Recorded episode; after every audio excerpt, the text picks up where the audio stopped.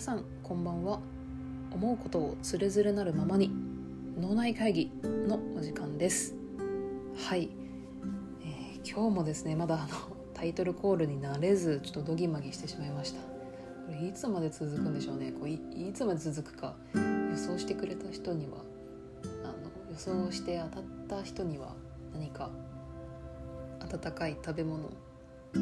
あげようかなと思います。はい。はい。でもねにしても今日寒いですよね。本当に。冬到来ってな感じで本当にね。もう最近春と秋を感じない気がするんですよね。なんかもう冬の月夏の月も冬みたいな。もう冬夏冬夏みたいな感じなんですよね。だってまあこの間まで半袖着てて半袖半袖半袖で着てで9月も半袖10月も半袖11月もこの間まで半袖と思ってたらいきなりウルトラライトダウンドーンみたいなね。なんか急にこうマリオでこうクリボーとかノコノコ倒してたらいきなりもう次の面でクッパ到来みたいな。いやもう重鎮すぎるんですよねいきなりね。うん。ってな感じではい、もうそろそろミートテックを蓄えないとなーなんて思いながらね昨日はあのもつ鍋を食べました。いや本当に美味しかったもつ鍋。はい五臓六腑にね染み渡りました。で今日はそのもつ鍋の余韻を感じながら、えーと、お豆腐を食べようかなと思ってるところです。はい。まあ、前置きはさておき、えー、本日の脳内会議のテーマに行きましょう。本日の次第にはですね「I love you」を日本語にするならどう表現するかについて会議を巡らしていこうかなと思います。はい、でこのテーマにしようと思ったのが先日皆既月食があの見れたと思うんですけど11月の8日の火曜日だったかな。はい、でその時にすごく月がねあの日赤っぽい色をしててとても綺麗だったんですよね。うん、で、えーとその時に「月が綺麗ですね」っていうフレーズがふと頭によぎったんですね。なんかちょっと前にちょっとうんあの夏目漱石が「えー、I love you を」え、日本語に訳したら「月が綺麗ですね」と、えー、私なら訳しますよみたいななんかそんな言葉がこうちょっと話題になってたかなっていう思ったんですけどそれを思い出して。はい。でこのテーマにしようかなと思いました。あとは余談なんですけど最近あのバックナンバーのね私の大好きなバックナンバーの新曲が「ILOVEYOU」だったっていうこともあってそうあの曲あの歌詞に「大好き」とか「愛してる」とか一切出てこないんですよ。出てこないんですけど「ILOVEYOU」が伝わる歌なんですよね。もうあのいおりさんのもうほんと声といいあのね歌詞のこう言葉の言い回しだったりがねほんとグッときて最近のお気に入りなんですけどはい。でそんなわけでじゃあじゃあどんな日本語をつけるかを考える前にまずこう「月が綺麗ですね」についてちょっとあの掘り下げて考えてみようかなと思います。はい、本当にあの月が綺麗ですねってあのなんか他に例えようがないぐらい本当にグッとくるんですけどもうその通りだなみたいな。はいね、だってこう「月が綺麗ですね」ってもうねあのそれこそ仕事終わりにふと空を見上げてたら月がとても綺麗だったと。でその時にあああの人もこの月を見てるのだろうかって思うんですよね。うん、でこの月のこう綺麗さをこうシェアしたいなみたいなねこう感動をねシェアしたいなみたいなもう愛なんですよねそれってね。うん、なんかもう月を見たら考えてしまう考え事をしていたらたまたま月があったのかその分かんないですけどこうなんか思い出しちゃうみたいなね。うんうんうん、ねなんか誰かが言ってましたね。あの会えない時間にその人を考えることが多いほどその人が好きなんだよみたいな言葉を見聞きしたことがあるんですけど本当その通りだなと思って、うん、ねなんか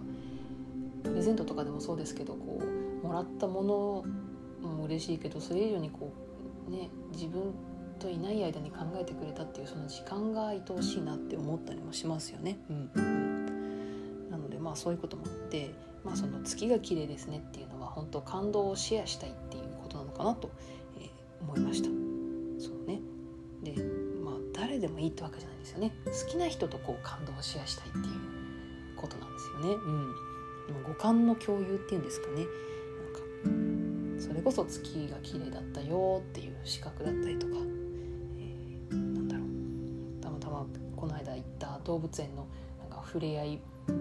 エリアのモルモットちゃんがふわふわだったよっていうこう触覚だったりとか。家に帰ろうとしたら隣の家から肉じゃがの美味しい匂いがしてきたよとかね、まあ、そんな感じで、うん、感動を共有したいっていうことなのかなと思いました。であと月って、まあ、こう誰でも見れるものですよね。こうたとえ距離が離れていようと、うん、同じ時間に共有できるものの一つですよね。うんうんまあ、これが例えばあの月が綺麗ですねじゃなくて駅前に新しくできたイタリアンのしらすと大葉のペペロンチーノが、えー、すごしく美味しいですねとかだったらなんかちょっとちょっとみたいな感じになるんじゃないかなと思ったりしました。うん、まあねなんせ月は一つですからね。うん、じゃあこの一つだからっていうところでいくと太陽も一つですよね。例えば仮に太陽が輝いていますねだったらどうだっただろうって思うとうーんなんか違うかもと思いますね。確かに太陽も明るくて元気をもらえるんですけどやっぱ月なんですよね。うん。で何が違うかってこう朝か夜かなんですよね。月は夜に見えるものなので。うん。で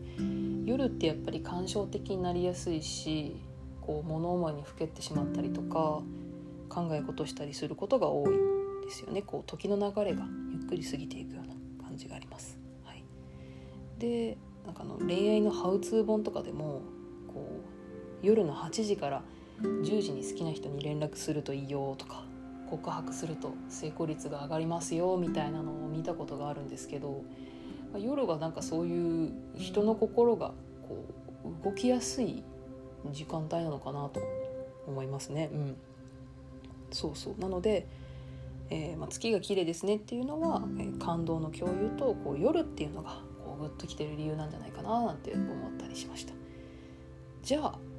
私ならどうするかどういう日本語をつけるかというついていろいろ本当に考えたんですけど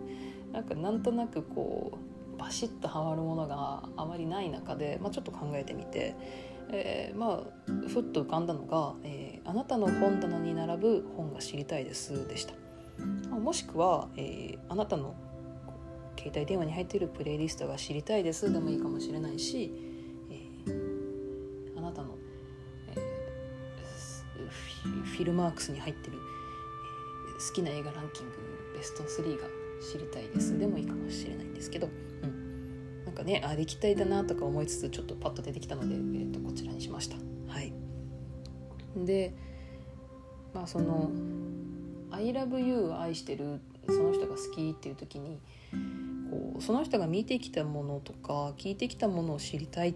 て思ってしまうんですよね私は。うん、なのでその、まあ、本とか映画とか音楽ってその人と共にこうあるものだなと感じていてその人を形作る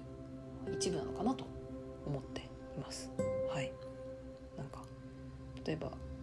こうたまたまこう失恋した時に見た映画で前を向いて今があるとか、えー、なんだろう。子供の頃に聴いてた音楽が今もこうその人にのこう生き方にこう影響を与えてるとか。そんな感じで、うん、ただこう誰でもその知りたいわけではないんですよね。そう。その人のことが好きだから知りたくなるんだなと思います。その、まあ、あくまでその好きな本とか音楽とか映画ってその人の形作ってはいるもののほんの一部に過ぎないんですよね。